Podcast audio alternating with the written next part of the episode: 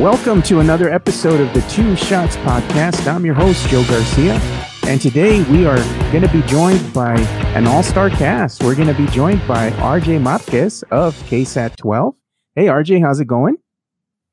Uh, it's going great, Joe. I really appreciate you having me on here. And, um, you know, I love the stuff that you've done uh, in the past. So, yeah, this is going to be fun. I got the, I got a good feeling about this one. Yeah, thank you. And also, we're going to be joined by the one and only, the OG, Jeff Garcia of News 4 San Antonio. Hey, Jeff, how's it going? Hey, Joe, what's going on? It's been a long time since we spoke, huh? Haven't it? Yeah, we, we, speak we just spoke last week. Yeah, every day. Yeah. but yeah, thank, thanks for having me on. Yeah, I'm looking forward to this. Um, you and RJ it should be a good show. Yeah, it's going to be a good show. You know, it's a to me, it's a treat to be able to bring together uh, two esteemed me- people of the media, you know, members of the media together so we can go ahead and discuss the ongoings of San Antonio Spurs basketball. So without further ado, we're going to go ahead and jump right in. And we're going to go ahead and kind of recap the Spurs' last three games. Um, and and they've been I don't know how to say this in a nice way. The Spurs have been consistently inconsistent. You know, we mm-hmm. go back to their Wednesday game that they had uh, against the Warriors, and they dropped that one, and they looked pretty bad in that game. They just came out flat. They lost that game by a final score of 121 to 99. Then the next night, they have the Dallas Mavericks, and they dropped that one, a close game, which they came from behind. They had their chances up in the fourth quarter. They were down, I think, at that point by two points. They could have made some headway, but it was just not meant to be. They couldn't capitalize on their opportunities. They dropped that one, 122 to 117. Then they play the Washington Wizards on Sunday. They win that one handedly, 121 to 101. But the Washington Wizards, they hung in there tough for three quarters. They made the game a little bit more interesting than it should have been. And again, this is a team that really doesn't have a winning record, you know? So the Spurs had their defensive issues in not just these three games, but throughout the season. We've seen the inconsistency, and I attribute this a lot to the growing nature of, of what's happening right now with the team. Uh, this season going in, I knew it was going to be a season of growth. I didn't care what Coach Pop was trying to sell the media. There's just no way that this team, to me, was going to make a viable run deep into the playoffs. They're going to focus on the youth, as he stated, and with the youth comes the inexperience. And I think that's exactly what's happening this season. So we're going to go ahead and start with you, RJ. What have you seen in the San Antonio Spurs uh, through n- these last three games and also uh, since the start of the season? Yeah, I no, I think you hit it right on the right on the head there. I mean, definitely um, very inconsistent. I I think that we've seen flashes of what can be um, just a uh, just a, a, really good team. I, you know, they've had they've beaten the Lakers, they've beaten the Clippers on the road, uh, and before that Warriors game, they beat Portland uh, pretty handily up in Portland. Of course, no CJ McCollum in that one, but you know they've they've had these games where you can see uh, the flat out potential and the talent that this team has. And then they have the game like the the first game against Houston, where the Rockets came into San Antonio. They had just traded James Harden, and they were kind of still a mess. And then they had the Warriors game where they fell behind early. The Mavericks game fell behind early, and I was worried about that Wizards game for a while. I was just like, they cannot lose this game, and I, I think that that, like you were saying, is sort of the biggest thing is learning how to not only beat bad teams, but also just learning to build consistency throughout the year. And it's going to be, um, it's going to be up and down. We've already seen that. Uh, we've seen them, you know, have some really nice wins, and we've seen them have some really kind of questionable losses along the way. And um, I, I just kind of feel like that's sort of what we're going to expect the rest of the way. But they are exciting to watch. I, I will say that no game is ever, um, you know, completely in doubt, and they're not in fully control of any game as well. So they are a they are a fun team to watch. That they are. They're fun to watch when they're playing at a high level and when they're having their issues and they're having their growing pains. That's where it's really tough. And I think Spurs fans are very critical, including myself, because I'm a, a lifelong Spurs fan. And we have a tendency to go on Spurs Twitter and voice our discontent with the team. And that just creates a domino effect where everybody else jumps in And, you know, the usual suspects are, are always to blame. Lamarcus, it's De- DeJounte Murray's fault. And at the end of the day, it really is no one player's fault. Ultimately, it's the team's fault. You know, you can't blame just one player. Oh, let's play, let's go ahead and blame DeMar DeRozan because he's not clutch in, in big game situations. It's not his fault. if the Spurs had actually done a better job, they could have won closer games, but they make mistakes. They don't hit free throws. Again, defensive lapses. Jeff, it sounds like a broken record. What can you tell us about the last three games and what your observations have been since the start of the season? Well, I, I think in the setup, Joe, you mentioned about how Popovich, you know, was kind of seeking more than just wins and, playoff appearances. But I think he's been pretty honest with uh, with the media and, and talking with us. You know, he understands this is a young team. He understands that titles are not in the near future he all but said it last season in the bubble when he said, you know, this is a young team. We're starting over again. So when he goes out and says, I'm not scouting other teams anymore, you know, because he's focused on his own team. So we know what the situation is in San Antonio. It's a pure rebuild. And I know you mentioned about the last three games, Joe, but I want to go back five games because sure, maybe in the last three games are they're one and two, but in the last five games they're three and two.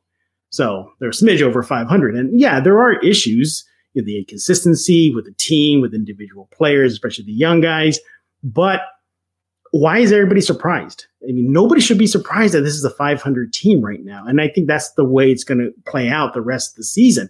They they got glowing reviews last season in the bubble because that was a controlled environment. That was no back to backs, no travel, uh, no busing, you know, minimal shuttle rides to and from their hotel room, and they played well, well rested, in a, a protected environment, no COVID procedures as we're seeing now, uh, you know, yeah, they're going to look gr- good. But now they're getting a real taste, these young guys, a real taste what an NBA season is. Now they got to travel. Now they got to do back to backs. Now they're getting the team's uh, best foot forward uh, out on the court. So you put that all together, nobody should be surprised this team is hovering a little over 500. And now, it's not all doom and gloom in San Antonio. The future does look bright, and I think it's going to continue to get brighter as these young guys get experience. DeJounte Murray, he's standing out for me. Uh, Lonnie Walker, he still has some room for improvement. Keldon Johnson's taking the next step for his uh, development. You're seeing the veterans step step up and be that stabilizing force for the team. It is an unpredictable season. You're not going to know if you're going to get the world beaters, world champ beaters, Spurs go on to LA and beat the Lakers, or you're going to get the team that wet the bed versus the Jazz and the Rockets. But that should be expected with a team looking to find its identity right now. Yeah, so looking to find its identity, we're going to start diving in here and talk about some of the fan favorites and some of the youth uh, that have really started making a name for themselves this season. Namely, Keldon Johnson. He's just looked stellar since the start of the season and really making a way a name for himself and really exciting Spurs fans of the possibility of what is this young kid ceiling, you know? And then you have Lonnie Walker who has had trouble in the past, you know, kind of finding his identity, starting to, you know, come into his own a little bit this season, a little bit more, and showing that he can show up and and take the mantle, so to speak, when DeMar DeRozan is not in the game, which kind of I guess, can hint at if we lose DeMar, we do have Lonnie Walker who can step into that role nicely. And then we have the rookie, Devin Vassell. We didn't really know a lot about Devin Vassell. Um, and you look at what he's been able to do this season, and he's played stellar defense. I mean, his defense has been amazing out there on the court when he has minutes. And not only that, but he has a really high basketball IQ, really smart out there, doesn't make a lot of mistakes he's uh I guess athletic enough, long enough, and quick enough to keep up with some of the better uh, teams guards, you know, or even uh, forwards for that matter. And you just love what he, what this kid has done in his rookie season. While he hasn't produced a ton of points, he does all the little things that are going to get in the good graces of one Coach Popovich. So I'm going to go ahead and start with you, RJ. What have you thought about these young younger Spurs players in Keldon, Lonnie, and Devin? Yeah, um, you know, I I guess if I had to kind of put grades on each one, um, I first of all, I think for Devin right now, to me, it's an A, A minus. I know that's pretty high up there, but um, imagine where the Spurs would be right now without Devin Vassell. I mean, it's not like they knew that Derrick White was going to be essentially missed the first half of the season. I think he has done a great job. I, I think the past seven or eight games, he's uh, now had over 20 minutes. So he's obviously gained the trust of the coaching staff uh, has that streak going right now where he has at least one steal per game. So, I, and like you said, I mean, he's just a smart player. And I think that's what the staff and eh, I think that's what Pop really kind of likes more than anything. You know, I mean, Pop will say it all the time, you know, shots are going to go in, shots are, you know, not going to go in, but being able to make smart decisions on the court and being able to um, just be a, a heady player, I think goes a long way. And I, I just think of the fact that we, you know, have not seen a rookie play this much. I think probably going back since Kawhi Leonard. I mean, I can't really think of a rookie. I mean, even Derrick, DeJounte, Lonnie, all those guys were in Austin for a while, and and Devin's just been great. So I would say an A for A minus for Devin. Uh, Keldon, I I give a B plus. I think you know going with his nickname, the Mustang. I think he's a little wild out there sometimes, but I love the aggressiveness. I mean, how do you um, you know, how can you deny the aggressiveness and the fact that he's willing to take it into the paint? He's willing to uh, hustle. He's always playing hard. So I just love the fact. I mean, Keldon's game um, has been great. I, I, think it's interesting now that last season Keldon played 17 games in total, and it wasn't until like March when they really kind of brought him, and then of course in the bubble, um, really kind of brought him along this year he doesn't get any preseason work and right away he's in the starting lineup and making an impact. Um, and i i think with lonnie it, it's interesting. I'm, i kind of have sort of mixed reviews right now with lonnie. I, I, would say if i had to grade him it'd be like a c plus maybe b minus because of what you said earlier joe. I think that we have seen the talent and we have seen him step up when DeMar had to go back home um, for those personal issues, we've seen Lonnie play well, but I sometimes think that he gets in his head a little bit and he's sometimes lost in the offense. And I think about that Golden State game where DeMar got those three really quick fouls. And afterward, when he went out, the whole offense seemed a little discombobulated. I think Lonnie had two shots in the first half of that game. I need to see more of Lonnie being aggressive when when he has the opportunity and even just in the regular flow of the offense because I get the feeling that when Derrick comes back, you know, does Lonnie go to the bench? I'm I'm thinking, and then even then, like, where are Vassell's minutes? Eh, I don't know if Lonnie is doing enough to maybe keep the minutes, but I again, I love the the athleticism, and anytime you see him, just you could see the talent on the court, and so I just want to see a little bit more out of Lonnie.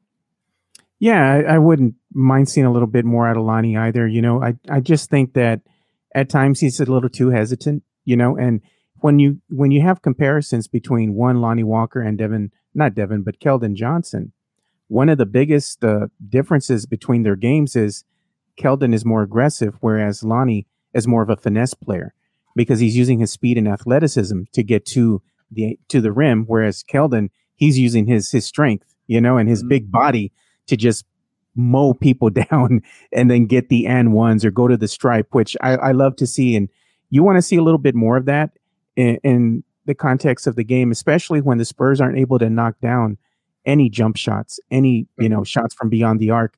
You have to put up points somehow, and that's you. Sometimes you have to set the tone by being aggressive and putting your head down and getting the stripe.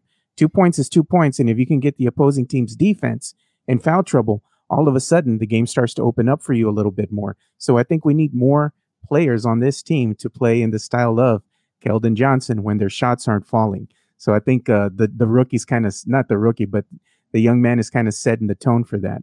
Uh, Jeff, what can you tell us about the youth in both Keldon, Devin, and Lonnie this season? Well, I'll start off with Lonnie since we're talking about him. Uh, you know, I spoke with him uh, preseason, you know, to start of the season, and he's and RJ's been in those um, conferences with me. He recognizes that he's inconsistent. He said it flat out when he says, "Yeah, I saw the last few games. You know, I didn't play that well, but look at I did against Minnesota, back to back, twenty point plus, uh, you know, explosions, and you know, twenty five against Minnesota, and then he goes twenty four against Oklahoma City." 16 against Houston. Then you got less than double figure scoring for what about five straight games, uh, six, five, six straight games, and then against Washington, he has 16. Uh, we pretty much know it's between the years for Lonnie. Popovich has flat out said it when he said we have to remind him that he belongs. And I think that's, in my opinion, I think that's what's inhibiting him to being a consistent player. It it's good that he's recognizing that he has those inconsistency issues.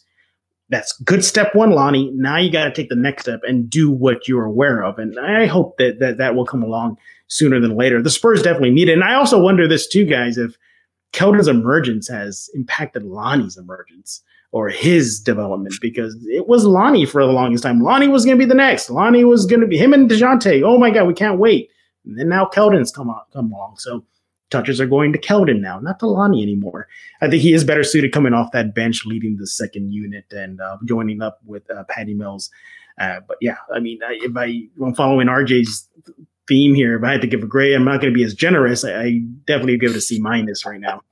Um, oh man, Jeff's the yeah. Russian judge every time. Man, yeah, it's, just, it's just you know he's uh, RJ. Help me out here. He's what in his fourth year now? Fourth year? Uh, fourth, fifth? No, for yeah, third, third, third, I think. No, third. Right, yeah. right. Well, he yeah. missed that. He missed part he missed, of his first season because he had that microfracture surgery. But um, yeah, I want to say in uh, he was their selection in 2018.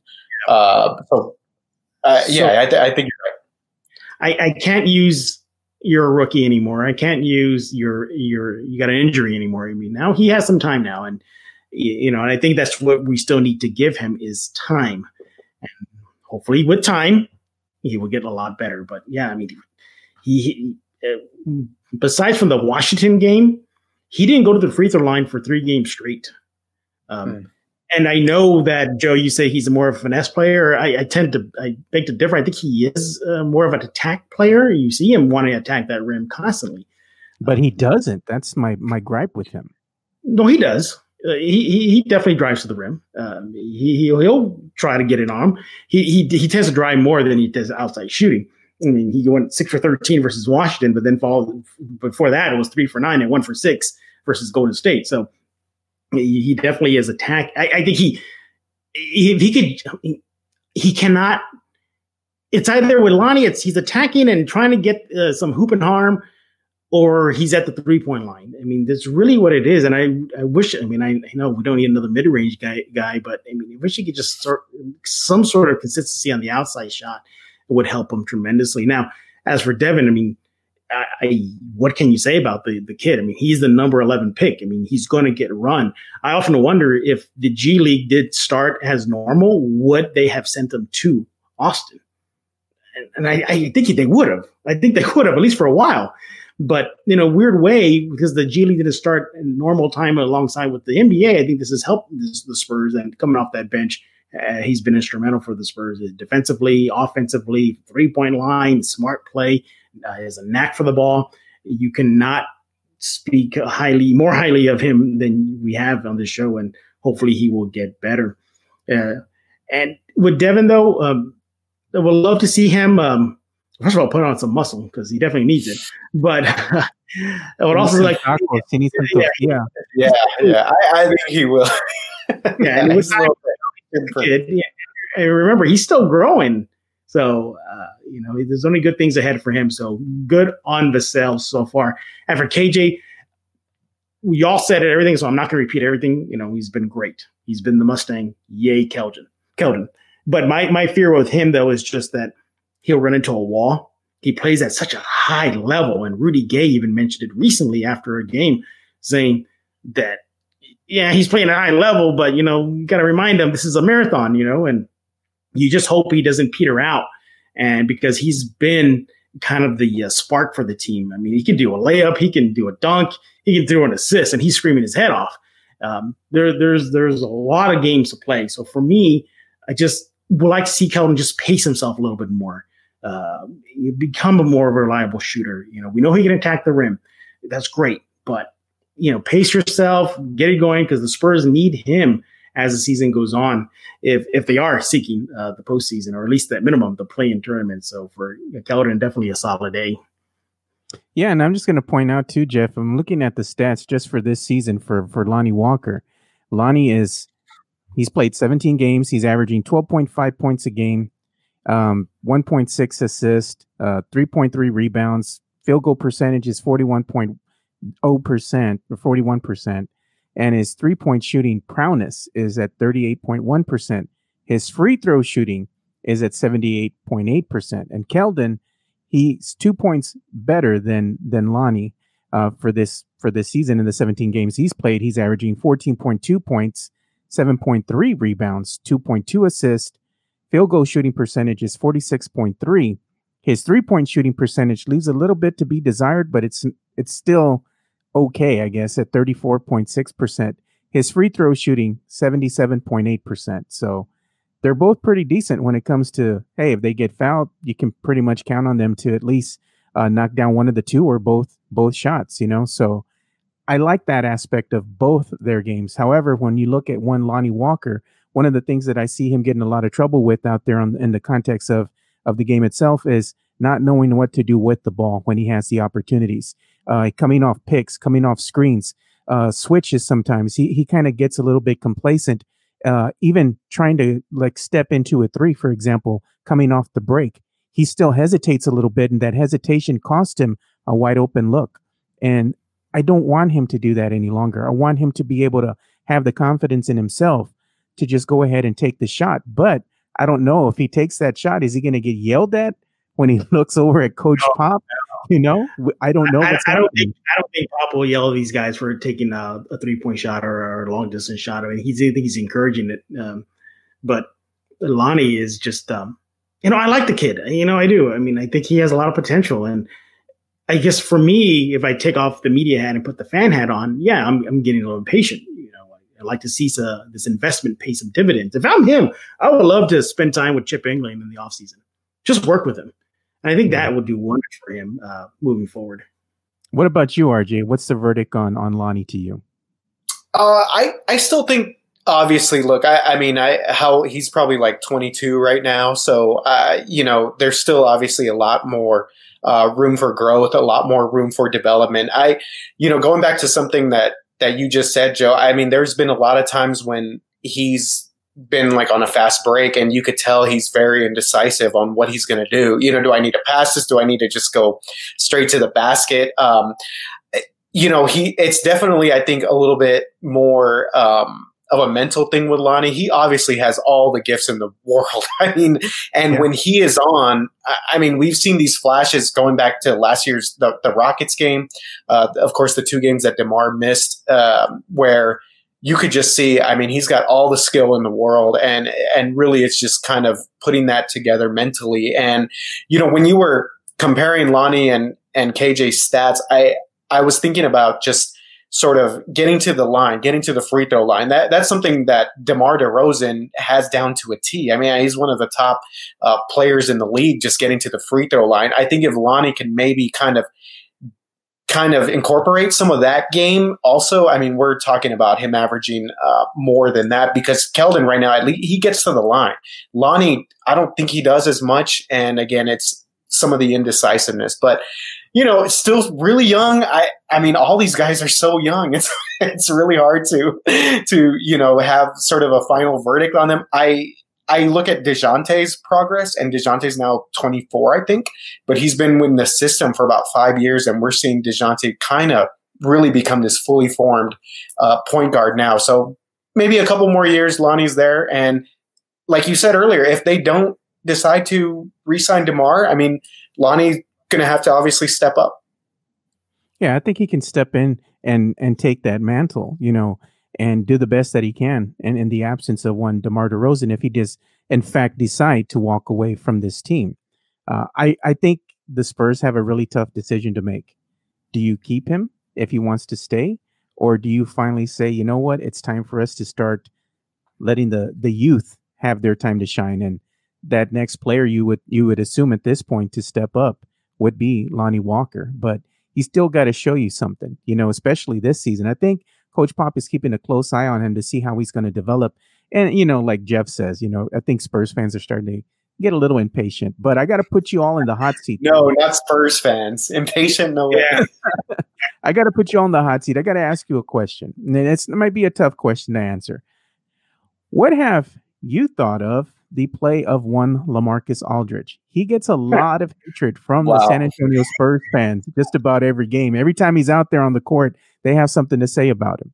And it all stems from defense or the lack of his ability to play defense. As a big man, your bread and butter should be okay, you're going to want to protect the interior, you're going to want to protect the paint. And it just seems like that it's not something that ever developed with him, especially when he just came to, to San Antonio. He's not really known for his defensive prowess, you know, in the low post, in the paint. He has issues at times with the other opposing team's big men, especially mobile big men that can kind of create their own shot and kind of draw him out a little bit and hit perimeter jumpers. Um, they kind of at times just blow right by him, you know, spin around or, you know, kind of get him on that first quick step. And that's pretty much it. They blow by him. At this juncture, what do you think the Spurs should do with one Lamarcus Aldridge? Should they, in fact, let him go and walk for nothing?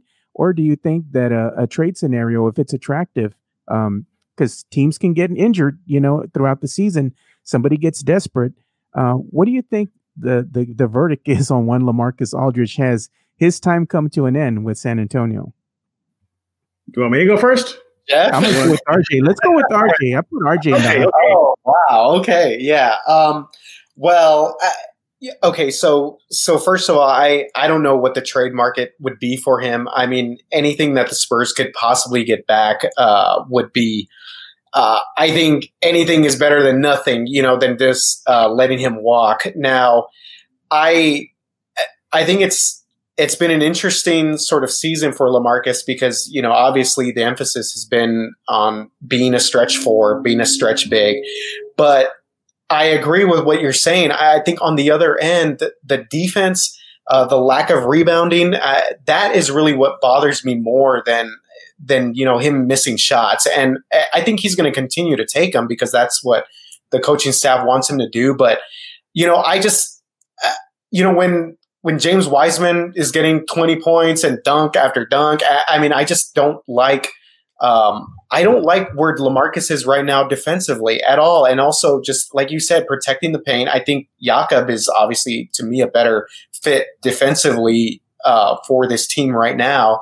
Um, so when it comes to his future, I, I think if they do somehow resign him, I, it obviously has to be like at a at a Patty Mills type deal, 10 to 12 million maybe. I know they have a lot of cap space next summer. I don't even know if if fans want want that to happen. I don't you know, it's just he's a um he's, a very conflicted yes. Yeah, he's definitely an enigma for sure and I honestly don't think Spurs fans would be too bothered by him walking at, at this point. I, I, think if there's one of the guys when it comes to either DeMar or Lamarcus, uh, you know, at this point, I think Lamarcus is probably the guy that Spurs fans will be like, okay, we've seen enough. Been a been an interesting run, not a great run. Um, so yeah, we'll see you in Portland, I guess, next series. Seems like he wants to go back to Portland. yeah, I think I think the consensus here with Spurs Twitter is bye Felicia you know? so we're to go ahead and pitch to you next, Jeff. What do you think about one Lamarcus Aldridge uh, and his tenure here with the Spurs and, and the disgruntled uh, Spurs fans? Do you think they have reason to be upset and, and want him off this team? No, they, they got it. I can see why they're upset. I mean, we, we all see it with defensive lapses.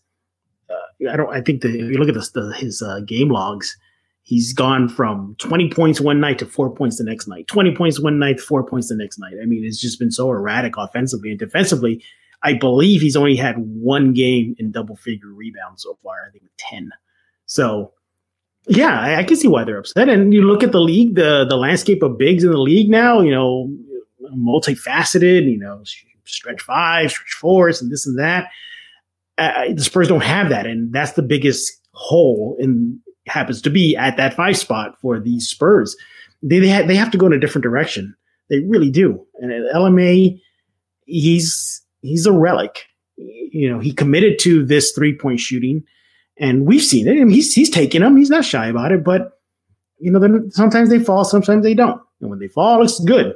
And when they don't, then they, they pile on him. And the Spurs fan base get on him and say, Oh, what happened to you, LMA? You know, you're going to take these threes and you're not falling the Spurs really need to address that. And Jakob is as as good as he is defensively, he's a liability on offense. And uh, you know, I think where was laughing when he hit an outside shot. I mean, that's how you know poor it is on the def- the offensive end. And with them two, it's night and day with LMA. At least you're going to get offense and some defense.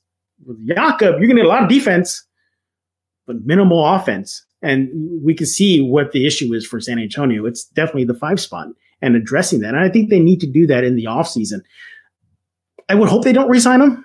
I think they can go in a different direction, whether it be the draft, whether it be free agency. They're going to have a lot of money next year, next offseason, excuse me. So maybe they can turn that. Maybe they can flip some of these guys and bring in a quality big that can do a little bit of everything on both ends of the court. I think that is the direction they need to go. And it's if you really want an idea of what outsiders think of the Spurs and LMA, well, I'll tell you right now. So um, I'm gonna let everybody know, Joe. I, I was late to this show um, before the RJ and uh, Joe had to wait for me. Well, the reason why I was late because I had to do had some duties with the Locked On Network, and I had to do some stuff with Locked On Celtics. So I asked the Locked On Celtics, oh, so you know, how would you attack the Spurs? And I'm thinking, you know, Tatum and, and Jaylen Brown. You're going to go with those inexperienced uh, young guys, aren't you? The host tells me, no. I'm exploiting LaMarcus Aldridge every time I can in, in pick and rolls athletic, my athletic bigs like like Theis. That should tell you an idea of what the perception is when it comes to teams trying to get a W on San Antonio is to exploit LaMarcus Aldridge. The Spurs definitely have to go in a different direction. Um, I keep Poeltl, great, he's, but they need to find a better big, and I think LMA is just not going to cut it.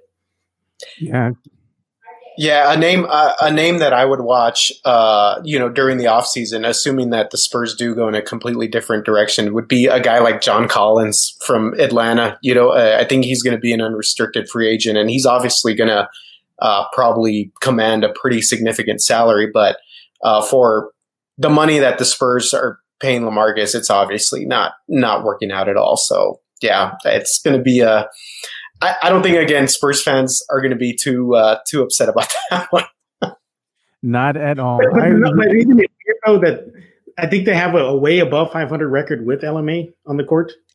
That's true. That is true. And when he's hitting his and when he's hitting his shots and those mid range shots, it does open things up. So again, uh, I think Joe, you said it perfectly. He's uh, he's definitely uh, an enigma, and the guys like him. You know, the younger guys definitely do do like him and respect him. So um, it'll be a very interesting decision. Uh, this whether he gets moved before the deadline, I don't think so. As long as they're in contention, but uh, definitely over the summer to see what happens. Yeah, so we all we're our focus right now was Lamarcus Aldridge and his lack of defense. Now we're going to go ahead and broaden the spectrum a little bit and and get real here. We're going to talk about the San Antonio Spurs and their biggest obstacle uh, this season has been their inconsistency on the defensive end. You know, mm-hmm. we've kind of noticed that even like going back to preseason play you've kind of noticed their their faux pas, their little inconsistencies that they had on the defensive end. And that's transpired, unfortunately for us, into the regular season. Again, I kind of touched on that and said, oh, it's because of the youth and experience of the youth, but we also have veterans mixed in with the youth at times. So I understand that yes, it it, it could be a learning curve here for our younger players, and they have to really get some games under their belt and get that experience built up to know exactly what to do in the context of playing inside uh, an NBA game against some of the better teams out there in the West and in the East. And not only that, but matchup wise, sometimes the matchups aren't conducive to us getting that W, you know, whether it be a guard matchup, forward position, or even at the center, you know, or, you know, as we've seen with, with Jakob and with Lamarcus, you know, they kind of get exploited at times as, as, as you were saying, Jeff. Yeah. And, and if I could, well, real quick, and I know you got to transition, Joe, so yeah. I'm, I'm not going to eat up too much of your time here, but know, the veterans have really steadied the ship this season. I think they definitely have a lot more L's than the W's right now. If it wasn't for the veterans, your Patty Mills, your Rudy Gay, your Moral Marcus Aldridge, and you know, just throwing some numbers out there. You, you, look at when LMA gets 31 or more minutes, the Spurs are three and one. Uh, when he scores 12 or more points, they're seven and two. Uh, you know, so he has value there, but it's just what Lamarcus Aldridge you're going to get. And yeah talked about Lonnie being inconsistent. Why don't we talk about LMA being inconsistent? Yeah, that he has been, but so has the Spurs. The Spurs have been inconsistent on the defensive end. Uh, Jeff, do you think the trend is going to continue? And how can they correct their defensive issues as a whole? Uh, yeah, I think Derrick White will help when he does come back, uh, but it, you know he alone is not going to be the answer. Uh, it just needs to be more collective, more. You know, you you look at them went at max power at full capacity with Derrick White on there. it's going to help. And he takes the charges. You know, he'll check the opposing team's uh, best perimeter player, Trae Young's or Luka Doncic's. Uh, but that's great for the perimeter. But what about the interior? And I think that is something that you need to address. You know, LMA kind of does it sometimes. You know, more often than not. No, nor not often than not than, than for sure. But Jakob helps. You know, what happened to Trey Lyles? You know, he he can be a defensive liability as well. You know, what happened to the Trey Lyles we saw last season? You know, the ones taking rebounds left and right, double figure rebounds almost every game. A minute, you knock it down the threes, you know, the mid range shots.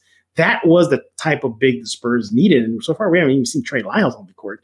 Uh, but I, I, think they they have to go back to the, the the the drawing board when it comes to defense. Maybe figure out some rotations. You, you, you know, you know, they come out of the gate slow. We all know that. First quarters have been horrible for the Spurs. Uh, I'm not a rocket scientist, but maybe because something's wrong with that starting lineup. You know, maybe there's something wrong there. Um, and you see it on defense and offense. And it, it is not just simply defense. And now it's gotten better. You know, last season it was atrocious. Uh, this season it's gotten better, the defensive side of it, but it hasn't been corrected. And I still think they need to focus on that as the season moves on and definitely in the offseason. Yeah, so I'm going to pitch it to you now, RJ. I'm going to hit you with some reality here. When Uh-oh. the Spurs were, when the Spurs were playing with the Golden State against the Golden State Warriors, Coach Pop ran something out there defensively called the box and one to try to go ahead and uh, yeah. stop Stephen Curry. It did not work, and I wasn't a fan of that. I still see the box and one being run from time to time. Who are they picking rolling to death in that? It, it's horrible. I, I cannot stand it. You know, and, and one of the other things that I, I noticed that the Spurs have issues with is either they go zone or they go man. And, and they still at times they just can't stop the opposing team. Uh, they're shooting beyond the arc. They shoot lights out against the San Antonio uh, Spurs because they get caught ball watching at times. They get caught in that zone defense. And unfortunately, because of the inexperience of the youth at times, they don't mm-hmm. know what to do when they get the switch. They lose their man.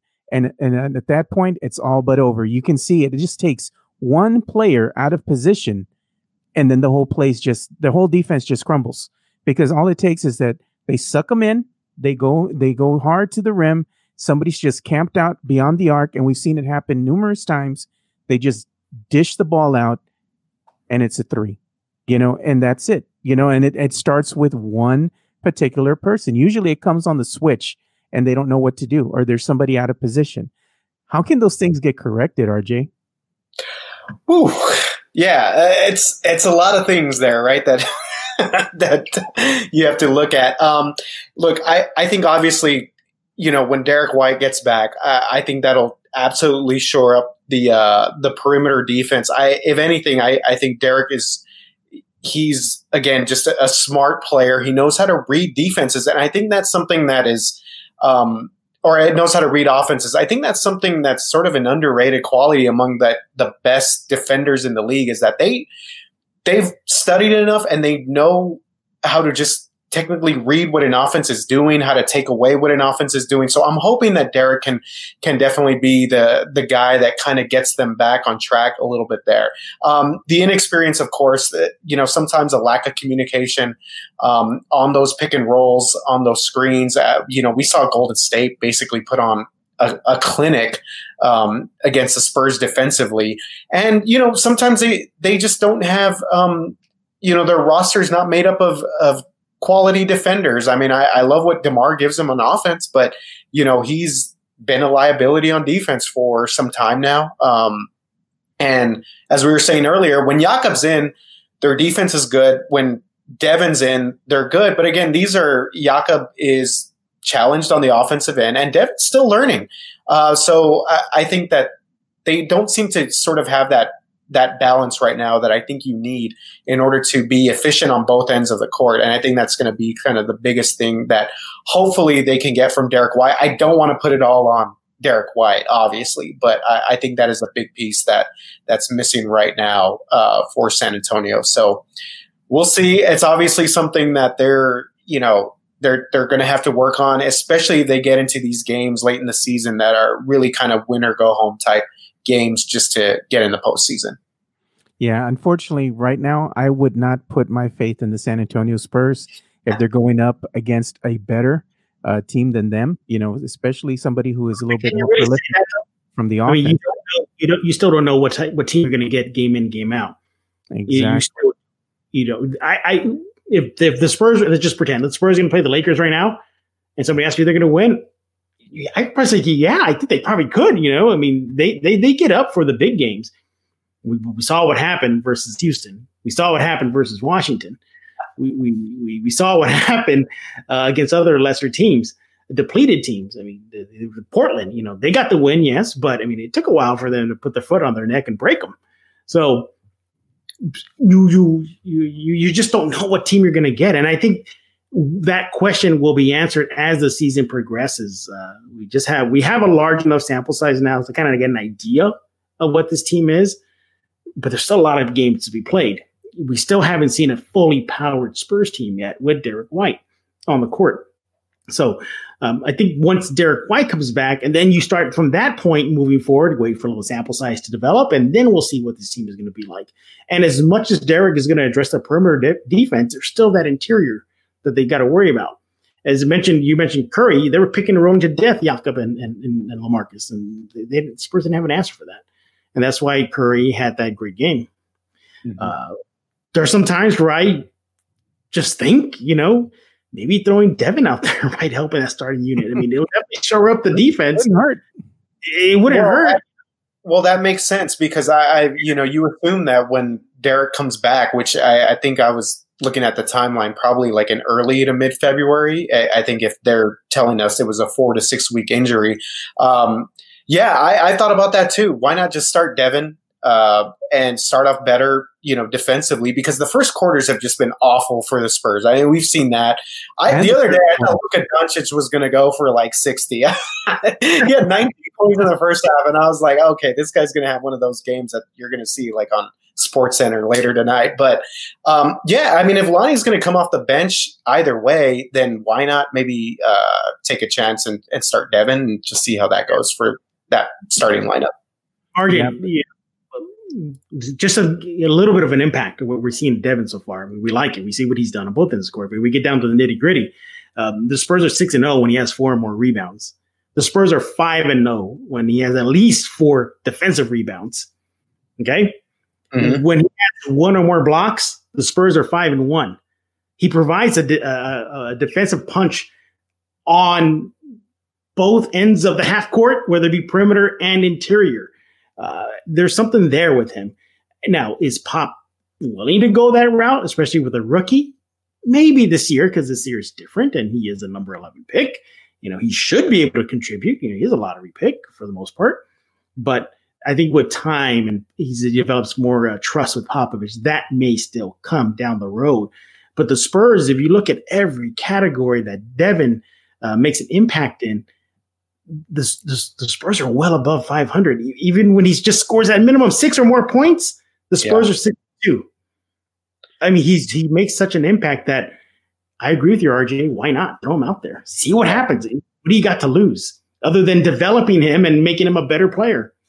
Yeah, I think he's going to be one of the Spurs' better defenders uh, when it's all said and done. You know, we could be seeing a Bruce Bowen in the making here. You know, somebody who's just going to go out there and lock down their defender. Uh, I see that a, a lot in uh, Devin Vassell, so I hope he he develops he into that type of player. He has 11 games straight with uh, no turnovers, and I oh. get it. Spurs fans get at me like, "Well, he's not the primary ball handler." Well, he gets the ball in his hand eventually, you know, and he does dribble and he does have a back to the basket game and he does put the ball on the court. So there's a possibility he can turn the ball over. Uh, you, you, know, he makes his three point shots. Uh, he plays the passing lanes well uh, th- this kid has a lot of upside. Lonnie Walker spoke about it too. After as RJ, I think you were on that call with me. where I asked uh, Lonnie about uh, Devin, and Lonnie was just like, "Man, you know, this kid is the goods, man. I mean, he, he really is." And the, the Spurs, it would behoove the Spurs as the season goes on just to toy there. They're willing to toy with the box and one. Why not just toy with something that could work? Devin, Devin Vassell.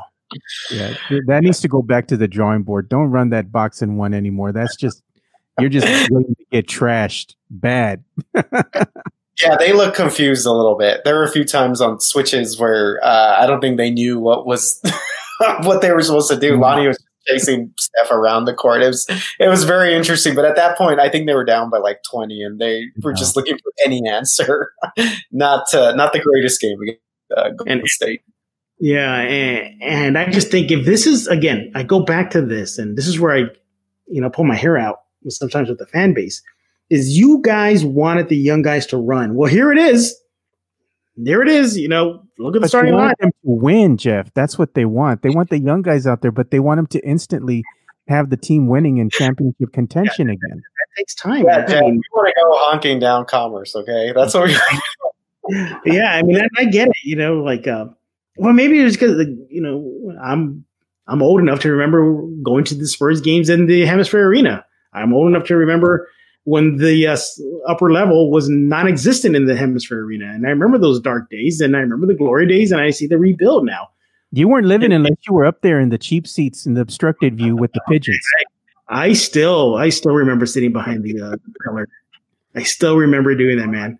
And and people yeah, don't remember, but they're because of those obstructed views, they used to have small, very small TV monitors underneath the overhang yeah. and we can watch the game a little bit. But uh, but I, but I I'm sorry, I'm getting off track here. But in, in, in, anyway, um, you got to have patience. The Spurs fans got to have patience.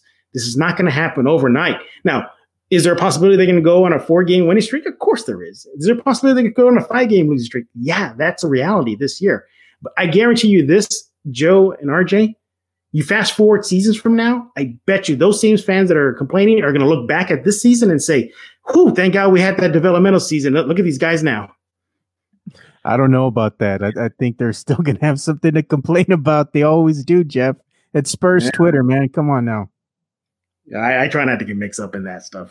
I just throw it to the wolves. You know, here you yeah, did you get in a Lamarcus Aldridge uh, debate recently? I don't know oh, if I saw that come across my timeline or not. Yes, I thought you did. I thought you said you wanted Lamarcus to go more inside. And uh, yeah, you were making the case for maybe, maybe not. Okay, I might have been thinking yeah, of that, yeah, that wasn't me, but oh. I, I, I, did I did well, mention it. Said Marcus abandoning the three point shot. I, I did mention on Locked On Spurs. Yeah, I think okay, RJ, I think I know what you're talking about. Yeah, it's because uh, people heard the Locked On Spurs. And that was that was like when LMA was having really bad issues from shooting from three, and I, I know against uh, Portland he started knocking him down. But if you just look at the numbers leading up to that, uh, three, when he's taking three point shots and he's not, and you know playing more inside, he was much more effective just being LMA, just being what he is, that mid range, back to the basket guy, and the that's where you saw the Spurs have success. So on the Locked On Spurs, I was like, well, maybe he should abandon it. You know, maybe he should just, hey, it was a nice try, we tried it, but let's go back to your bread and butter, what works. So yeah, RJ, I think that's what you're referring to. Yeah, yeah, that's why Spurs fans yeah. like, no, no, no. You're, you're you're telling him to abandon it? No way. But there, you would think there has to come to a point where it's not working and it's costing the possessions. It's costing uh, times for the, the other opposing team to have the ball and go and hit a three point shot on the Spurs. It was just an idea. Spurs fans heard it, and well, RJ saw what happened. yeah, they came after Jeff, but it happens, you know. Um, but I want to get back to one thing here. I'm going to ask you both about this because we were have we were supposed to have a game against the the New Orleans Pelicans, and it just didn't happen. Last minute, you know, cancellation. Um, and they didn't really mention specifically like it was so and so who had uh, let's say maybe a contact with somebody who had COVID or you know per the NBA protocols. Whatever happened at the end of the day, the game was canceled. And now I see that that Jeff, you were having a discussion with one of your buddies who does the Locked On Celtics, and they mm-hmm. were kind of saying that even the coach from the Celtics was a a little yeah. disgruntled, like you know, hey, I don't know if I want to go over there because of you know the close proximity to somebody uh, with you know came yeah. in contact with with COVID nineteen. Yeah, so Tell us a little bit about that. Yeah. yeah, you can't blame them because the Celtics are just coming off a week long uh, stoppage because they had their issues with the virus. So you know, no, I mean, obviously that's just you know, I think just as a human being, you don't want to go where there's fire. You want to avoid the fire. The Spurs seemingly thought they were out of the fire, but uh, luckily they didn't. But the good news is though, is that when the uh, game was postponed, the Spurs went back to San Antonio almost immediately. Uh, that's good because if there need to be any quarantine situation, they would have happened in New Orleans. Look what happened to Eubanks and Hammon. They stayed in LA and quarantined. So we know something was there. This situation, they allowed the entire team to go back to San Antonio. So, yay, that sounds like nobody is sick. And I think there was a report that it wasn't um, a, an individual player; it was just a non-staff slash player that had it. it was close contact with both teams. The NBA is going to do this. I mean, they're going to take their uh, they're taking this thing seriously, and uh, good for them. You know, I think postponing games as much as it sucks, and you don't get to see silver and black uh, do their thing on the court. Well, you know, it's better that everybody stays healthy uh, than not, and especially when you have a, a seventy plus year old coach on the sideline, Popovich, who's taking it seriously. He's wearing his mask constantly. Uh, RJ, you hear him. You know, before we get going, he asked the PR people, "Do I leave it on? Do I take it off? Is it okay?" So he's very conscious of it. So uh, good on the NBA and the Spurs to doing the prudent thing. Now, Spurs fans should not be surprised if it happens again. It's going to happen again, and you just got to roll with it. And I think that's what the NBA is doing. There, I don't think there's going to be another bubble. I don't think there's going to be some long delay uh, you know, as they get these things sorted out, the NBA is going to plow through us, and they're not going to stop. Uh, but they got to stop this whole All Star game business. I mean, no, just, just, just let it go. Just let the guys rest. Take that time for these guys to be quarantine procedures and taking tests versus putting them back in harm's way. Yeah. So coming to you, RJ, the only other time that I can remember in, in recent memory where a Spurs game was canceled during the regular season was the game that they had when they were going to play in Mexico. And they couldn't play that game because the arena caught fire. You know, there was some type of fire there, and the whole arena was covered in smoke. And they had to go ahead and postpone or, or cancel that game for that particular day. I believe it was replayed at a later date. I don't know if it was ever played in Mexico, but I think it might have been played here in, in the States. But that's the only other time I can remember when a Spurs game was uh, canceled or postponed. And here we are again, you know, with the with the pandemic, and then of course we get word right as tip is coming, you know, around that oh the game has been canceled. I mean, what were your thoughts? Well, yeah, that's the part that really kind of surprised me through uh, through what transpired yesterday is that I, you know, I, I know that Jeff was probably also ready to to hear uh, Coach Pop you know, he gives a media availability an hour and a half before a game, before when they're on the road, and the home coach does it an hour and 45 minutes before a game. So I I don't know if I was logging into Stan Van Gundy's, but I know I was getting ready for Pops. And um, and next thing you know, th- this news came down with around that same time, around 6.15, 6.30. So um, it was weird. It was one of those things where, you know, you knew it was inevitable, but at the same time – the description that the league gave out was just so strange because earlier in the day, the Spurs injury report, as it was today uh, for tomorrow's game against Boston, just had Derrick White as the only person who's out for the game. And then the description from the league is that neither team had the eight players um, available to proceed with the game. So you're already thinking like, oh, okay, this is just the worst thing possible. and um, and I'm glad that they just kind of took that that extra precaution because what we saw with Washington, what we're seeing with Memphis now is probably the worst case scenario where a team has to be out for more than a week.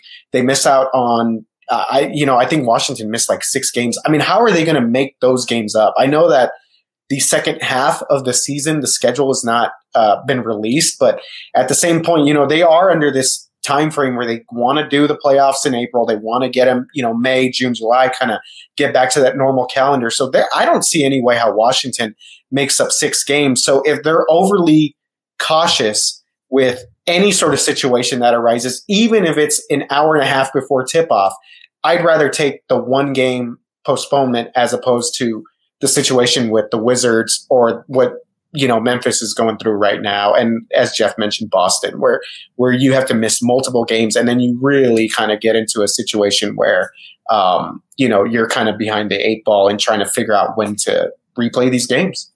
Yeah, I, I was right with you, RJ. I was trying to log into the, the pop session and you know the um, the message. You know, we're waiting for the Spurs PR to let you in. Kept on spinning and spinning and spinning, and I said, "Okay, something's up." And at this time, I, I didn't know, and then that's when I saw it. I said, "Oh, okay, that explains it." What got me kind of, you know, my red flags up was how close it was to game time. I mean, it almost felt like when the pandemic hit the NBA last season, when it, the team was warming up and you saw somebody rush down the court in Utah and say, stop the presses, you know, this happened. That's the kind of vibe that I felt like, okay, this is bad. You know, something happened for them to get an hour and a half ish uh, to mm-hmm. game and then boom, call it off. But they did the prudent thing. And I think that was the right thing to do. But, you know, uh, uh, the, the, NBA knew this was going to happen. They uh, they planned for it. There's a reason why we have a first half schedule. There's a reason why there's a long break in the middle. There's a reason why we're getting these emails uh, about games being canceled left and right because they're going to be uh, made up later down the road. I agree with RJ. How they're going to do that? That that I'm waiting. To, that I'm curious to see. Like, how are they going to give Washington back the X amount of games that they missed, or Boston the X amount of games they missed? How are they going to factor that? that's going to be intriguing. How are we going to know when the Spurs and Pelicans play again? How's that going to play out? It's, it's, definitely interesting to see uh, uh, the NBA handle this, but the NBA could not have been, you know, so naive to think that the players are going to stay indoors. Look at what's going on with Kyrie Irving. Um, you know, yeah. you know, it just vanished on the team. They have the ability to look at George Hill, who blatantly challenged the the new COVID rules and saying, I'm going to do what I'm going to do. I'm a grown man and nobody's going to tell me what not to do. They got to deal with this now. They're not in the bubble. Now this comes with the territory. So uh, nobody should be surprised if it happens. Snitches over there. Oh, I'm sorry. Go ahead. I said they don't have no sti- no no snitches over there like they did in the bubble. Yeah, yeah. And even then, even then, there, there were reports of players sneaking in people, you know, breaking the boundaries for food you know, going for some wings, you know, Lou Williams. Uh, you got to have your wings here and there, man. Yeah. Well, especially the, the, the, establishment he picked to get those wings. But, sometimes they're really, really good. yeah. so, so but so there you have the bubble, and you still had infractions. Now you have no bubble, and teams are kind of left to self monitor. And you're seeing examples of players kind of fighting back on that. You mentioned George Hill, Irving, James Harden. Uh, fortunately for the Spurs, at least it hasn't been reported that there's been any infractions of any rules. But the, the, the Spurs seem to be, uh, at least in the Zoom sessions, RJ, uh, you know, like, oh, we're, you know, I think it was Tre Jones uh, early in the season. He said, no, we're not allowed to get Ubers. Um, Jelani saying, like, no, we're just told to go back to our apartments or our homes and just stay put. Pop took it out in the media saying that he couldn't take it being sequestered in the room on the road. So it happens, yeah. but that's just part of it. Yeah. So we're going to go ahead and transgress and get into our last segment here. And this is actually something that I saw on KSAT, and I had been seeing it for a while. Uh, you all had promoted. And it was the KSAT Explains, uh, RJ. And it was mm-hmm. the future of sports in San Antonio from NFL to the Spurs. And I thought that was really uh, a really well done uh, segment that you all did because it really kind of ran the gamut of a lot of different scenarios. Why we haven't had another sports a professional sports franchise here. Uh, the last, I guess, semi-pro uh, franchise we had was the short-lived San Antonio Commanders, you know, and the Alliance of American Football, which didn't even finish out the whole season. And it just seems like San Antonio is always the stepchild. You know, we always get close. We get semi-pro teams. Even we had AAA uh, baseball here, and now we've been delegated to just, uh, I think it's a double A uh, yeah, ball club now. So it's like, okay, what what is going on? You know, we at some point in time, me as a fan, you get tired of this. You know, we've been here long enough where you hear a d- bunch of different scenarios, and we do have money here. But I think that the biggest uh, issue is we don't have enough of it. We don't have enough corporate sponsors here. While the corporate sponsors are backing the San Antonio Spurs, and I'm sure that the San Antonio Spurs organization would welcome another professional sports franchise in the city. Uh, I don't think it's like a lot of Spurs fans are like to, or even like other fans should like to like I guess it's like a a little thing that they have behind the scenes here, where it's like conspiracy theories. Oh, the Spurs are the guys kind of blocking everything from happening. No, I don't think that's it at all. I think it has more to do with maybe some of the infrastructure aging a little bit. We need to have more of a a, a better public transportation system in place other than just via. We don't have light rail like a lot of the other big metropolitan cities have. For one, it's easier to to get around and you know mm-hmm. try to go around 1604, you know, and get to other parts of the city. If you had a light rail system uh, and some, you know, I don't guess like little segues here where you could go ahead and stop off and jump off from downtown and then get to Fiesta, Texas, get to SeaWorld and then come back if you're a tourist and, and come into the heart of San Antonio and quickly go to your your hotel room or get something to eat.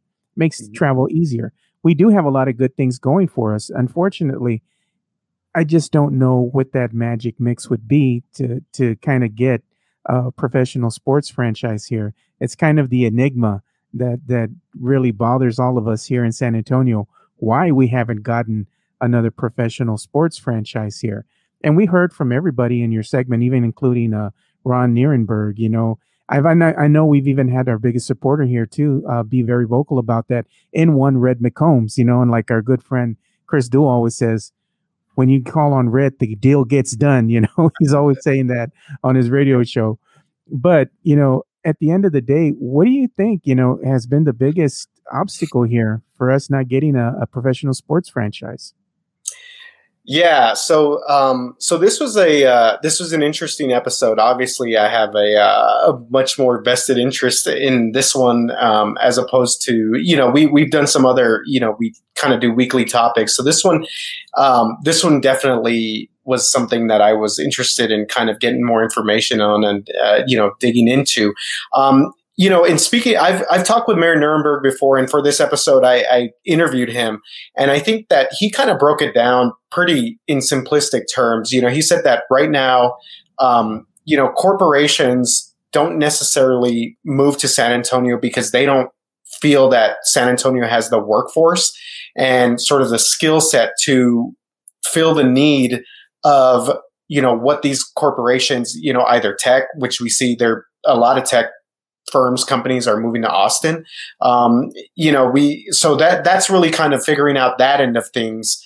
And the other part of this episode was also just kind of taking a look at where the Spurs are right now, and you know whether maybe they decide that they want to move out of the AT&T Center uh, when that lease is up. I think that lease is up in 2024, 2025. And again, it's not the Spurs do not own that building; it's the the county that owns the building, and they kind of have this. Uh, they have a pretty good agreement with the county on sort of the, the revenue that they're getting from the AT&T Center, but in recent years, they've kind of done some interesting things. You know, getting rid of the rampage, they got rid of the stars, and it seems like they've been kind of reaching out a little bit more to uh, people on the north side, maybe that Austin market. So I don't know if you know in a few years they really kind of think about you know the development on the east side has not gone as planned when the building was initially uh, you know planned to be there and so maybe they think about moving a little bit further north um, you know, and trying to reach more of the Austin, maybe that whole I 35 corridor crowd. So I, I think that San Antonio is going to continue to grow. We're obviously, I think we're the seventh largest city in population in the country. And uh, I think that as we continue to get a more skillful skillful workforce i think that you know there'll be more opportunities down the road but i still think that we're going to be a good uh, few years away from a lot of these changes. And of course the nfl is kind of the the one that that has just not been able to happen for us. So hopefully i think that maybe in the future the mayor says about 10 years or so he thinks that the nfl would really consider moving here. Um, so we'll have to see about that. But uh, it's definitely a hot button issue, and and we will support these teams absolutely. The Commanders. I mean, you saw that they had some great support in the Alamodome, and as you said, they were uh, they're not an NFL team. So I, I mean, I think that there's definitely an interest here for more professional sports uh, besides the Spurs. But the Spurs they do kind of dominate the market, and I, I think that's something that they also uh, they also enjoy having. Yeah. So, Jeff, Why do you think San Antonio hasn't had another sports team, a professional sports team, here in our great city? Uh, what are we doing wrong, in your opinion? I don't think we're doing anything wrong. Uh, the the fans definitely come out, as RJ uh, highlighted, whether it been the Commanders, whether it been the Gunslingers, whether it being the Talons, uh, they come out. It's just lack lack of um, money. I mean, that's what it is. I mean, look at the Spurs. We, we they're playing on the east side of town. You, can't tell me right now they'll love to relocate back to downtown, but that's going to take money. And uh, finding backers, asking the the, the city and, and, and the citizens of San Antonio to pay again out of pocket, you know, some sort of tax, hotel tax, all that good stuff. Um, you know, do it one more time. It's going to be interesting. Now, look, you have two, you have the Cowboys, you have the Texans, the Mavericks, and everything. You look, look at the valuations that I believe it was Sportico recently released about the NBA, just the NBA uh, franchises. The Spurs, five titles, more than the Dallas Mavericks, more than the Rockets, yet they're they rank below them in, in value. More so, than the Knicks. Mm, well, the, the just being in New York alone, I mean, will, will make yeah. you a team. I mean, just the market. Yeah. It just it comes down to market. San Antonio is a landlocked city. It's it's far. It's it's closest to the to the coast, but not really. It's stuck in the middle, and uh, it's, it's, not. It's not considered a metropolitan area, but I tell you this much: if I'm if I'm San Antonio, I just keep keep an eye on Austin. Uh, Austin is is booming. Austin is becoming bigger. I mean, look what happened with the MLS and that debacle. I mean, yeah, they chose Austin. I mean, San Antonio was right there. They were going to get the franchise. It was going to be the second professional team at the at the time. I, I think RJ. I think the Stars had left already uh, to Vegas. Yeah. yeah, right. 2017. Yeah, is when the, the Stars so, left. But yet the MLS in whatever happened, um, chose Austin.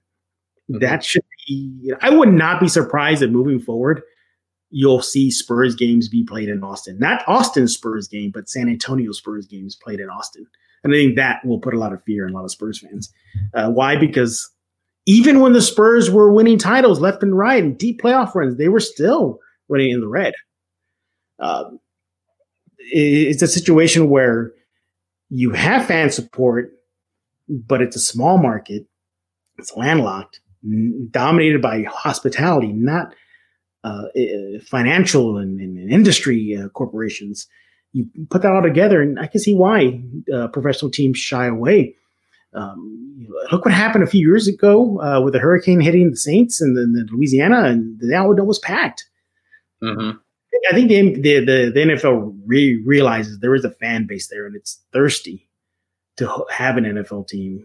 Oh yeah, just a team, but it's you can have all the fan support you want, but it comes down to dollars and cents. And right now, it doesn't make sense because of the lack of possible dollars to fund a team like an NFL team or anything like that. But yeah, I mean, just looking from the outside in, if you just remove your San Antonio glasses, just look at the city and then look what's up I 35 in Austin, you'd be, whew.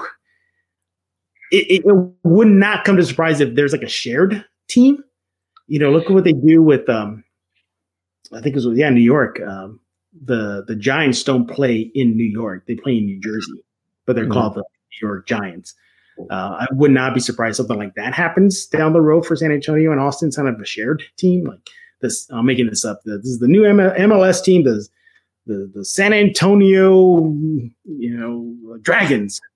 yeah. And they're playing in they're playing like in San Marcos or something like that. Or, or you have to give it a better name, it San Antonio Chupacabras or something like that. okay, fine, whatever. But uh, uh, I, I, just I will I think San Antonio can do it. It's just a matter of the, the you got to have faith. You got to have interest. You you from from backers.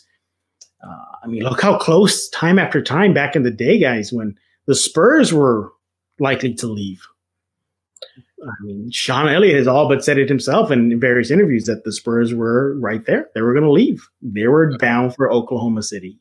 I, I, don't. I wish I could cite the source, but there is an interview with Elliott saying that yes, that they knew that they were going to Oklahoma City, and um, then you know Robinson, you know, emerged, and you, you know the you had the backers, you had uh, oh RJ, what was the name of that guy before the whole? It was like a general, like an army guy that was on the Spurs. Remember that guy?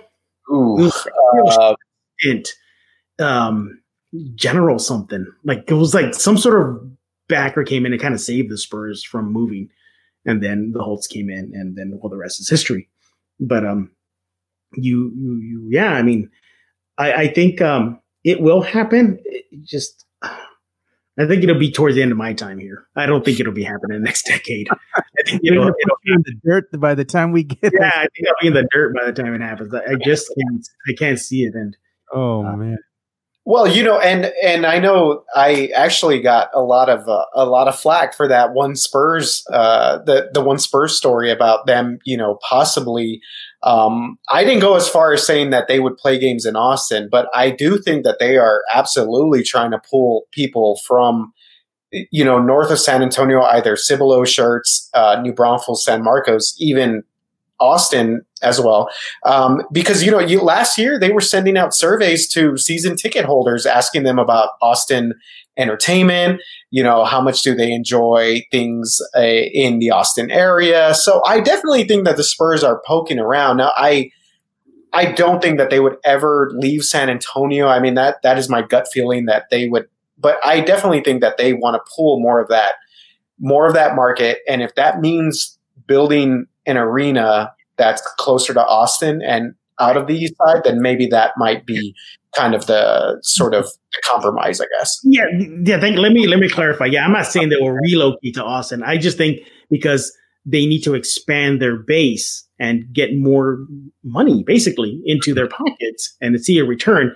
That that could happen where you'll just see the occasional San Antonio Spurs game played in Austin, not necessarily because they're moving to Austin, but I'm just saying, even if that were to happen, that will just once again stoke the fires. Oh, yeah. Well, leave again, you know. I, you know, you saw what happened when the Stars were sold. You saw what happened when the Rampage was sold, um, and I think that will happen. I'm not saying I know anything that that's going to happen, but it would not surprise me if moving forward because of what like what RJ is saying, like they're surveying Austin about Austin and yeah, questions about Austin that you what better way to draw in fans from Austin than having Spurs games in Austin? I think right now they there's buses like party shuttles that can come in from Austin to San Antonio to watch, yeah, to watch the games. So why they, not? they actually do helicopter trips too. Yep. Yeah, exactly. Helicopter trips. And, yeah. Yeah. And let me tell you, I don't know if you ever covered an Austin Spurs game, but you know, the Cedar Park residents and the Austin residents, they do go out there. They're not sellouts, but it's pretty packed for a G League team. Mm-hmm. Yeah, one of the things that really surprised me was the exit of one the the San Antonio Rampage because while they may not have had the biggest draw when it came to you know semi-pro NHL teams, hockey teams, they were up there still. They weren't bad. You know, they're kind of right in the middle of the pack, which is respectable. Maybe drawing anywhere between maybe 6,000, 7,000 fans a game uh, that's still revenue that's being generated from that semi-pro uh, team for both you know the sports, sports and entertainment, and also for the county because uh, they're splitting the sales from uh, you know uh, concessions and whatnot, even parking. So why they just got up and you know decided to to sell the team? To me, it just seemed like they just weren't interested in having uh, that that semi-pro sports franchise here. They wanted all their efforts uh, to be in and their focus to be in you know regards to the San Antonio Spurs and and pushing that brand of moving forward because to me at the end of the day it, it's a business decision if something's not making you the revenue no matter how uh, you feel about it no matter what it means to you from a personal standpoint if you're operating in the red you got to let it go. And i think that's ultimately at the end of the day that's what was the driving decision behind letting the rampage go. It just wasn't generating enough revenue to sustain it long term. So instead of you know trying to put more money into that and really make it where I guess where they needed it to be from a financial perspective, they went ahead and decided let's go ahead and put all our efforts into really upping the brand and, and getting more exposure for the San Antonio Spurs themselves. That way, they can make more money. As we saw, they from the Sportico evaluation, I believe they were were somewhere in the neighborhood of two point one uh, billion dollars. Was that correct, Jeff? Yeah, it was, it was around there. And here's the thing, too: Would you rather the whole family, you know, sell off the rampage of the Stars or the Spurs? You know, I think that's what it comes down to. Right? Um, I rather see that, you know, and I know fans turned out for the Rampage. I, I know fans turned out for the Stars, but if they're still a business, remember the NBA players say it too. It's a business, and this is what the NBA is. It is a business. There's a reason why it's called NBAE, entertainment. Um, it's a business of entertaining people, and if their business entertainment is not making money, then they're going to have to liquidate. And they liquidated, and they made some money in return with the Stars and the yeah. Rampage. I'd rather have that than the San Antonio Spurs. But there are times though, and I don't know how you feel about this, RJ and Joe, but uh, times where I'm surprised the Spurs, San Antonio still has an NBA team. There's, I'm still like sometimes like I wonder, I'm like I'm shocked it's never relocated or been sold off. Yeah, I just think that they're due at some juncture here, RJ, for a new facility. You know, and as you said, they keep poking around and wanting to get more of that uh, younger and, and, fan base over in Austin and, and, and San Marcos and people that are, are more educated and have money that they want them to come in here and spend that hard-earned money here to generate revenue. They're eventually, I believe, they're going to find some type of segue here where they're going to come to terms, and maybe we'll see a new facility being built somewhere on the outskirts of, of San Antonio. I mean, what do you think in closing here, RJ? Well, I to me that that is the most likely scenario is that they they move out of the east side because again that it was to be this like huge development when it was built. I wasn't here in San Antonio at the time, but from my understanding, it was supposed to be restaurants and shops and and everything was supposed to be around the AT&T Center. And obviously, that has not happened. It, it, the center's been open for about 20 years now. So uh, you know, if it hasn't happened by now, who's to say it'll it'll ever happen? So I think the most likely uh, scenario is that they do try and build some sort of facility um, a little bit further north, and you know I. I kind of like, you know, what Jeff was saying were that are, are we surprised that the Spurs are still here? At one point, I think I would have been. I feel like now, especially after I saw that, that valuation, that two billion, I don't know how they would ever get the full amount of the pie as they do here. You know, that that's sort of my thinking is that they get so much of the corporate pie here because they are the only pro major pro franchise that uh, that they seem to do, be doing pretty well. I think in that evaluation, I think they were the top mid market team above Portland, above Milwaukee, who just opened up uh, a brand new arena up there for the Bucks. So I think if anything, we're talking about a new arena, and because you know the AT and T Center also does not draw anything else except concerts too. You know, I'm sure that they would like to have maybe host an NCAA tournament round or you know something to that effect. Um, similar to kind of what the Alamodome is getting, but the Alamodome is just at a at a great location right now when it comes to hotels and and the convention center. So yeah, I think moving up north a little bit is probably the the most likely scenario. Well, there you go. So we're going to go ahead and bring this episode uh, to a close here. Uh, but before we do, I'm going to go ahead and give all of you an opportunity to go ahead and plug yourselves where the fans can go ahead and follow you guys on social media. We'll start with you, RJ. All right. Uh, well, yeah, on Twitter, it's uh, at KSATRJ. Pretty simple. Um, and yeah, just follow, you know, uh, everything that we're doing on social media. Uh, also get to, you know, do uh, some live stuff uh, for our 9 a.m. show and, you know, a lot of stuff on our website as well. So make sure you just check that stuff out. We also have a Spurs newsletter um, where we kind of mix in a lot of like the on the court stuff, but also off the court things as well. So, um, so yeah, if uh, anyone out there wants to check that out, more than willing, be my guest. Yeah, make sure you go and follow and like uh, RJ over there on Twitter. They do, he does great job. He does great work, and KSAT does a great job of delivering the the content that Spurs fans love to see.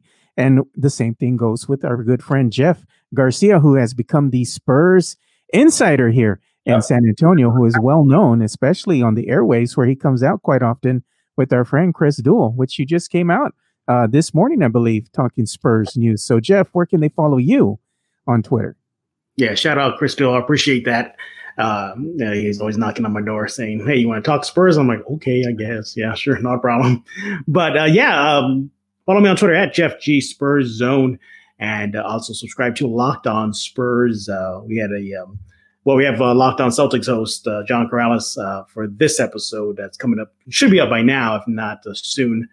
Uh, talking about the Spurs and Celtics tonight, and it'd be interesting to hear what uh, an outsider perspective about your silver and black is. And yeah, you got to hear what he has to say about LMA. it's definitely interesting thing to hear, if, especially for those of y'all who want him out of uniform.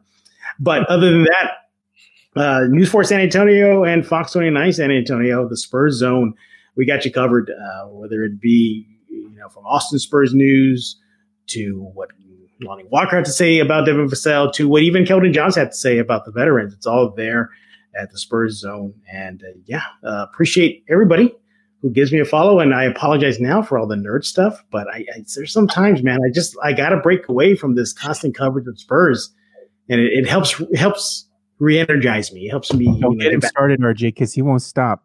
Oh no no no! I yeah. Before this podcast, I was like, okay, this is like worlds colliding here. This is like the MCU when it's you know X Men and everything. Yeah, this oh, is yeah, the perfect blend of everything. And no, I I agree. I'm totally into uh, everything. I uh, I actually had a full conversation earlier today about WandaVision, and I'm like, okay, I'm oh, yes, yeah. So yeah, I definitely uh, definitely love that stuff, Jeff, and you do a great job, man. Yeah, well, just, just started with Star Wars, RJ. That that's a whole other animal. you say, uh, um, Joe? I, I, lost you there. I said, don't get. I told RJ not to get you even started with Star Wars because that's a whole different animal right there. Well, it depends. If it's the new trilogy, then yeah, don't go there. But if it's in the past and the the, the Disney Plus stuff, then I'm good. I'm, I'm good with that. But if it's anything to do with the new trilogy, don't don't. You want to see an angry Jeff? Start mentioning the new trilogy, and he'll he'll go off. Yeah. He gets angry. Skywalker, not not feeling that. No, no, I haven't even seen it yet. I refuse to see it. Wow. not, uh, uh, the Last Jedi just wrecked it for me. It just, I remember, kind of yeah. like that. Can what did I just see? Like that's what I felt like when I left the theater. So, it destroyed him. He he physically was ill you, couldn't, you couldn't report to work for like two weeks. no, I know, right?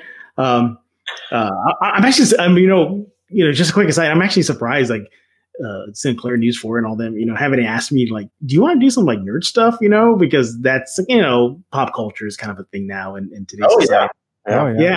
I'm surprised they never have, but the one time, the one time they did, it was to celebrate the anniversary of, uh, Knight Rider 2000 being filmed in San Antonio back in the day.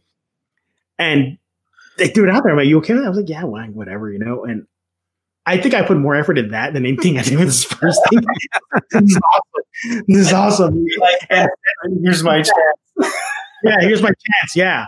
So, uh, yeah, exactly. So uh, again, you know, I, I know um, Spurs fans are like, all right, Jeff, yeah, we, we know you hate the, the, new trilogy, and we know you love, you know, the big the fight of the century, Kong and Godzilla coming up, but um, it just I have to break away, man. I just have to break away, and that's like my outlet just to like de stress. Yeah, we get trapped in the rabbit hole sometimes, RJ. We go on some big nerd rants and and discussions there. We'll we'll tag you in there when we hit, when we get a good one. I, did, I RJ a courtesy and not tag him anymore because I felt like okay, I think this is a RJ man. if it's I, a worthwhile one, we'll tag you in it, man. We'll, we'll yeah, tag you in there. Feel free to tag away. Yes, I always like a, a good uh, nerd debate.